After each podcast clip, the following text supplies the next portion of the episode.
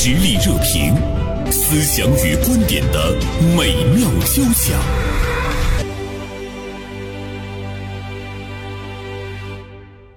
呃，今天呢，《大连晚报》名笔视线的执笔人张小帆写了一篇评论性的文章，题目是“理解水豚，成为水豚”。初看这个题目呢，我第一个问题就是：哦，除了海豚，还有水豚。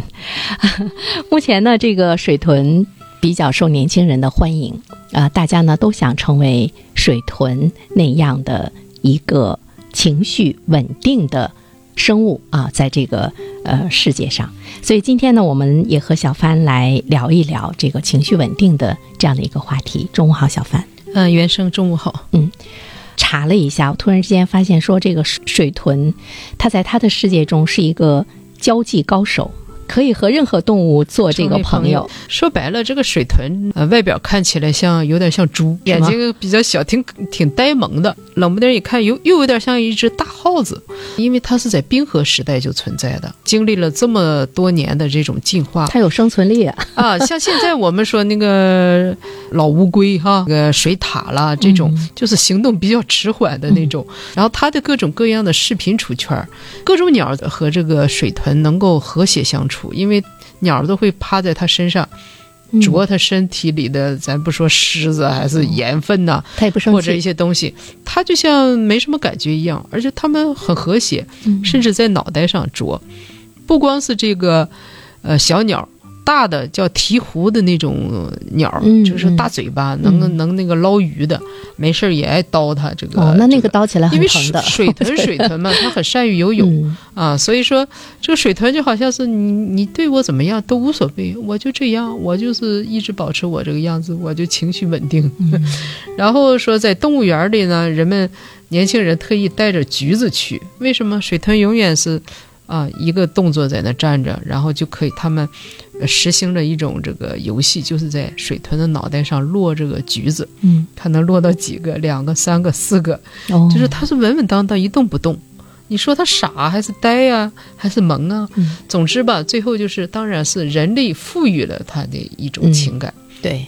认为它是一个情绪稳定的象征。对，大家有的时候呢，他会那种人格化，他会觉得哎，如果我是他的话，我可能做不到像他这样。哎，他怎么能够呃接纳？无论发生什么样的事情，他在保持他的一个状态 对。对，人像刚才人类情绪的一种投射、啊。对，呃，像刚才小帆也说说，呃，我记得你刚才说，无论是那个呃水獭也好，还是乌龟也好，包括、呃我们今天说的这个水豚，你看它都行动比较迟缓。对，我觉得就是这种慢，对于我们今天来说，可能也是一个比较大的一个稀缺资源了，对是稀缺。对，就是你这种慢的本身，可能对你自己来讲，也减少一种消耗。嗯，我们会说你那么那么急，你你干嘛去？或者是你你出发的时候走了那么远，回头想想，你不知道你当时为什么出发。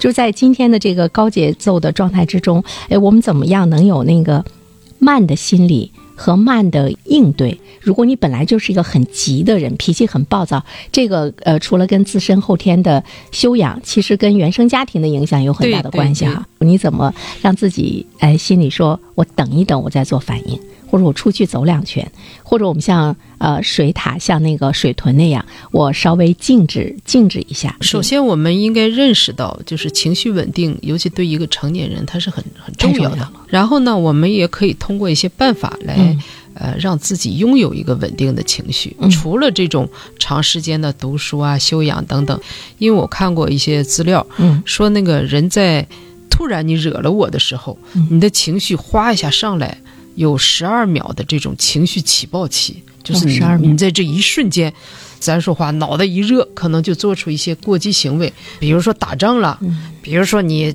脱口而出一些伤人的话，从此这种关系无法弥补了啊。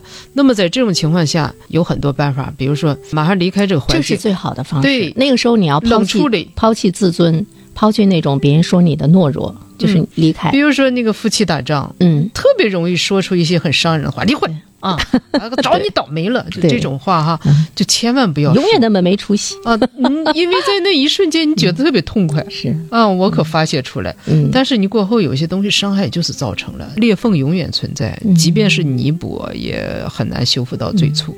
再一个就是深呼吸，嗯，当你觉得要要怎样的话，啊深呼吸，他就能够比较冷静的、客观的分析。我还看过一个故事，说是在那个非洲大草原上，我们知道动物很多，呃，有一种野马吧，这个野马呢特别招那个蝙蝠，有一种蝙蝠就是，呃，喜欢那个吸马的血，它那个味道可能吸引。对，发现这个野马呢嗯。被蝙蝠吸过以后，它呃出现那种死亡的情况。科学家就经过研究，蝙蝠给它吸血这过程中，并没有给它造成什么病毒感染，但是野马在蝙蝠吸到它身上时，野马特别的暴躁，嗯，它特别难受，它就拼命的狂奔。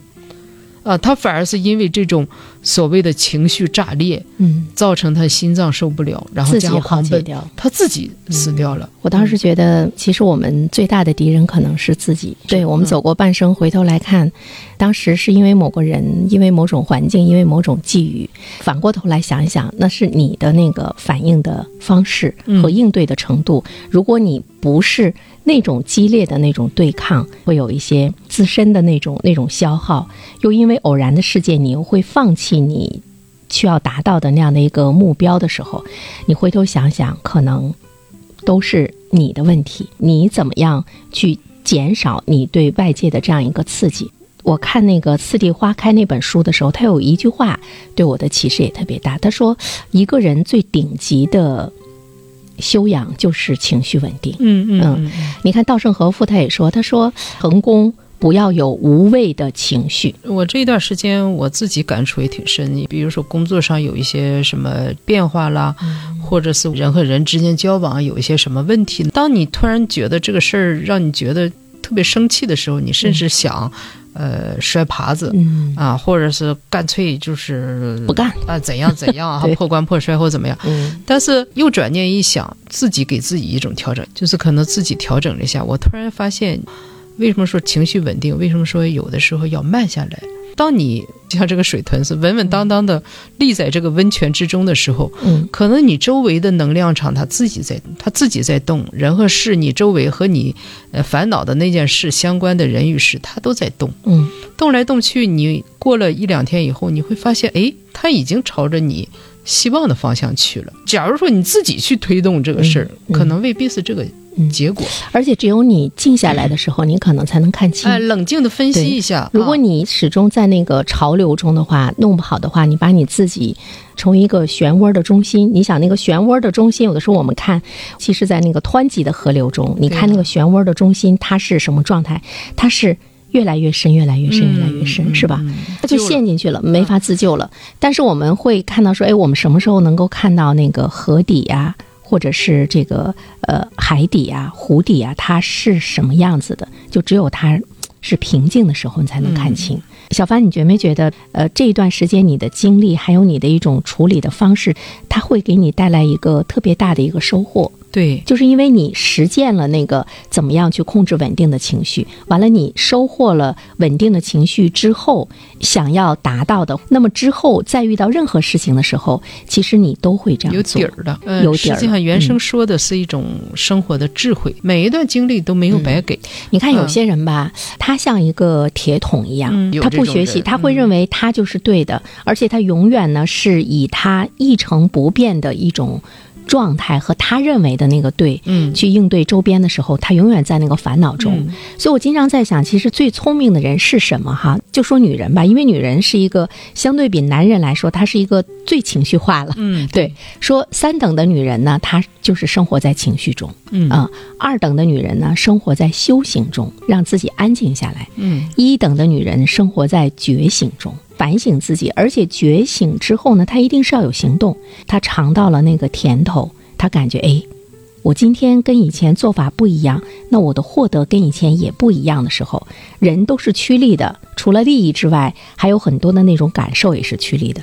他会不断不断的去按照他的改变之后的方式去生活，他就掌控了自己。对对，实际上说的也是一个人是一个终身学习的一个终身学习，终身成啊。长啊。我们这种学习呢，可能是从书本上学的是啊，也可以从他人身上学的，但很多是通过你自己的这种不断的自我修复，是。或人生像螺旋状，对，那你不断的总结，那你就不断的成长，你会对。你会变得越来越强大，对。你的情绪也就越来越稳定。是，刚才小帆说的那句话特别好，就是你有的时候也在自身的去学习，呃，它其实是一个勇气。嗯，比如说有些人他不太愿意改变自己，他就是害怕，因为他在他熟悉的情绪里、熟悉的方式中，他有安全感，他觉得我一直是这样做的，我我似乎能掌控一些什么。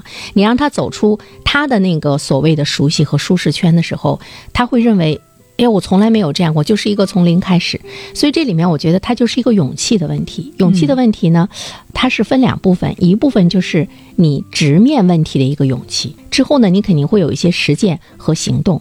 另外的一个勇气呢，就是你其实是要进入关系的一个勇气。比如说，我们会看到有些人，呃，在这个纷乱复杂的人际关系中，他会觉得那我就逃离，甚至于还有一句自己觉得腰杆挺直的话：“此处不养爷，自有养爷处。但是你想想，什么地方需要一个爷呢？他可能很多的地方需要的是孙子。所以你你直面那个人际关系的勇气，就是我也会去迎接他。这两种勇气拥有之后，其实你是可以把自己从那个烦恼中给给拽出来出来的。嗯觉得你刚才还说了一句话，他给我一个启示是什么呢？就是你真的要有这两种勇气的前提是你你有十足的自信，就你得是一个有底气的人。我觉得你这话题已经引到这儿了。嗯，我就觉得我们就应该关注或者议论一下这几天非常火的这个呃东方甄选的小作文事件。对，有两个对情绪稳定的人，也有两个情绪不稳定的人。对，我们看到今天，呃，等于这件事情大致有一个呃比较圆满的一个结局。这件事情里最大的赢家还是俞敏洪，嗯当然和我们的这个董宇辉对哈、他的本质上还是一个读书人，是个书生，嗯他有他有那种文人的风骨。他的底色是一个文人，是个书生，他还是有情怀的。你看他在直播间的时候，其实他讲的最多的还是知识、嗯文化、读过的书。对，那么捎带着呢，去这个卖货。小帆在这里面，情绪稳定的人最终的结局是什么？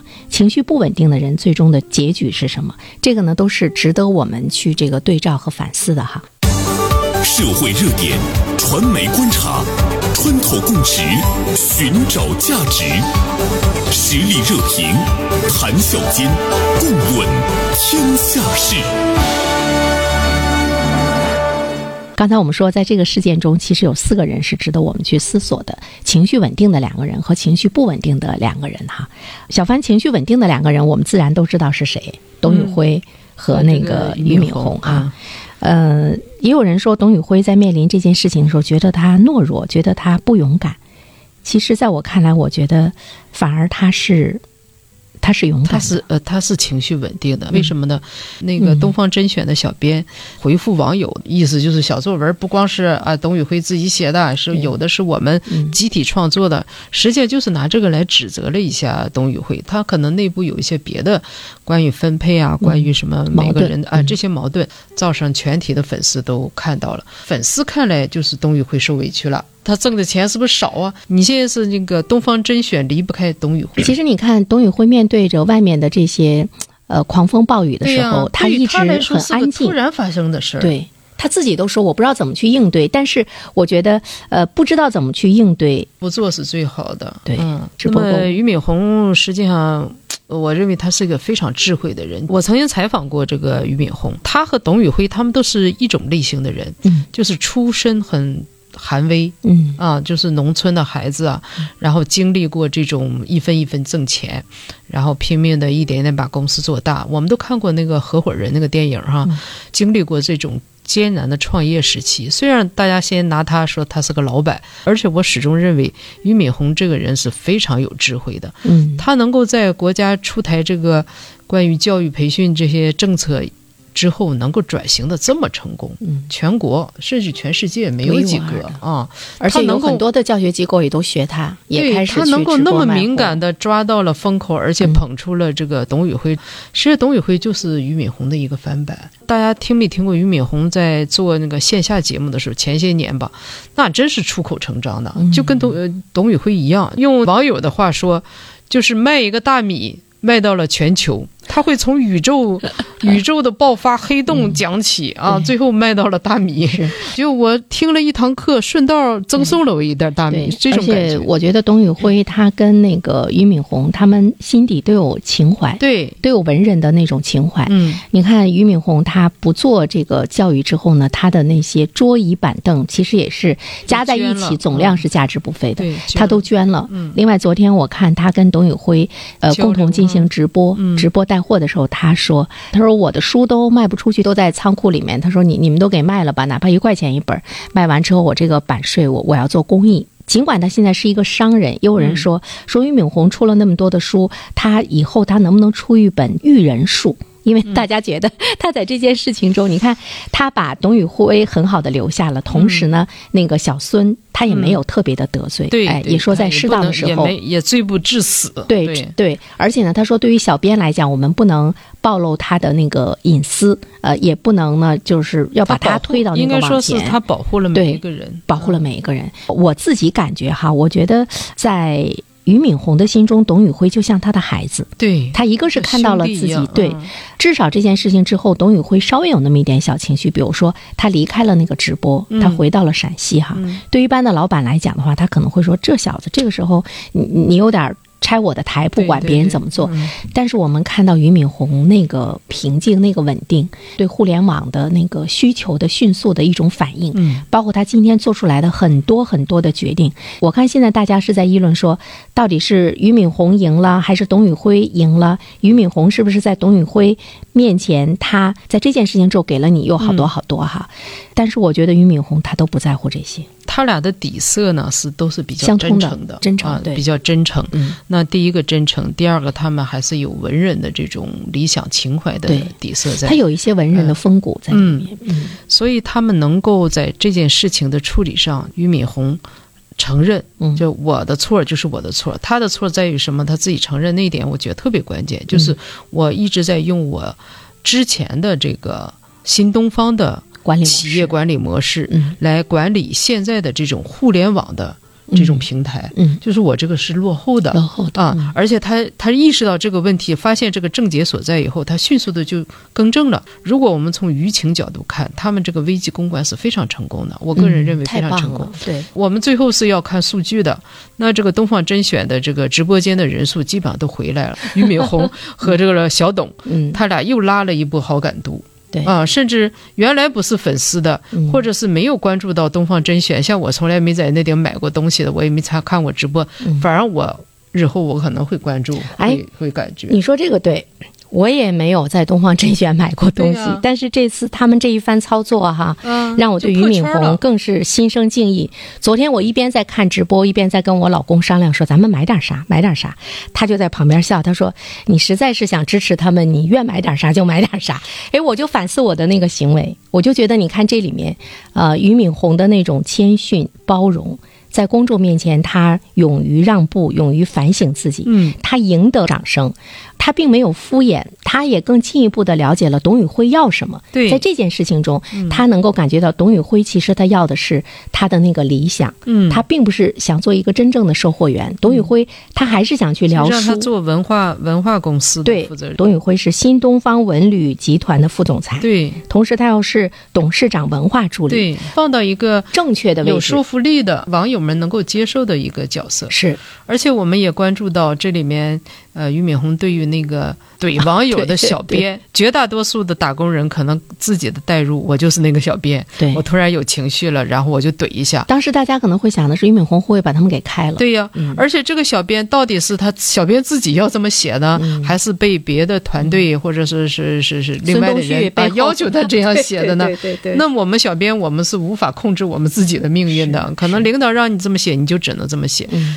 甚至包括我们很多的政府做这种事情的时候，很多都说啊，小编没搞清楚，小编是临时工，嗯对。我们已经开除处理，羊，啊，都是这样。对，但是俞敏洪就说，这个小编我们要保护嗯。啊。那么我们所有的团队在面临互联网现在这个语境下，嗯。都需要学习，都需要成长，对。允许他们犯错。所以你看俞敏洪，他内心他有怜悯，他像个大家长似的，尤其是对于一个管理者哈，像俞敏洪已经取得了这样的一种耀眼的这个角色的管理者来讲，他内心他有怜悯，我觉得这个哈是特别珍贵的。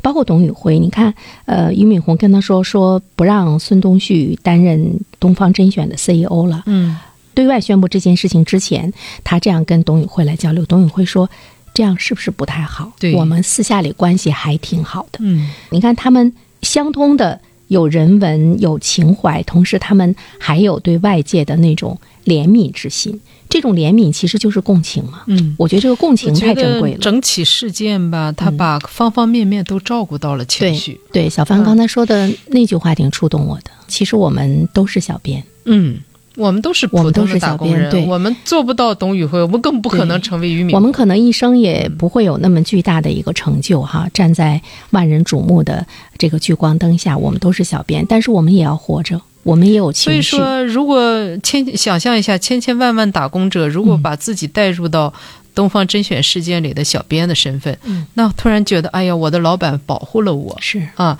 我犯了点错误，但我们老板保护了我，也没有暴露我的隐私，也没随随便便把我开除，所以他又拉了一波好感。对，嗯我觉得这波好感哈是弥足珍贵的。你看，嗯我们也在说说我们。成千上亿的这些人，那个月薪三千位、年薪一千多万的董宇辉在呼喊要求加薪，要求给他生存的空间。对对，我觉得这个也是外界的一个波涛汹涌。嗯当我们每一个人冷静下来的时候，你会突然之间想：哎呦，其实他收入一年的收入是我们这一生都无法达到的。我们也要为我们的生存去思考的时候，你突然之间觉得，其实你跟那个小编很像。嗯，你有的时候做的一些事情是你身不由己的，你有的时候做的一些事情也是为了了你要迎合，呃，要去跪舔。那么你不得不违背你的良心去做的，呃，要保住这样一份而且。我们有的时候也是有情绪的。有情绪的，所以我们能够理解小编的情绪。而当我们处于那个漩涡中心的时候，你最期待的是什么？被温暖。啊，我普通人，你也应该尊重对我。啊、是那相比之下，我们可能说一下同样对不稳定。就我今天看了一篇文章，可能也给所有的家长一个启示哈。东方甄选不还有个主播叫天权吗？嗯嗯，天权他是最后模仿孙东旭摔手机啊什么什么的，对对对说是他更进一步的掀起了那个网友的情绪。嗯呃，他在背后呢推了一把，为董宇辉争取了更多的权利。现在天权因为他的那种呃不控制情绪的表现，也让他停播一段时间，也是让他深刻反省之后，这个处理都是对的。但是你知道天璇他的那个出身吗？本科是加州大学伯克利的心理学，呃，硕士呢是哥伦比亚的心理学。所以说，我觉得一个人你真正的就是你的出身是不是很重要，你的学历是不是很重要？嗯真正的能让你飞多高、飞多远的，就是一个情绪。嗯，过程修养过啊啊，对自己的一种把控。对，那我们也在不断的反省中、不断的成长中、不断的学习中吧，嗯小帆。嗯 好，再次感谢小帆做客我们直播间。好先，生再见，再见嗯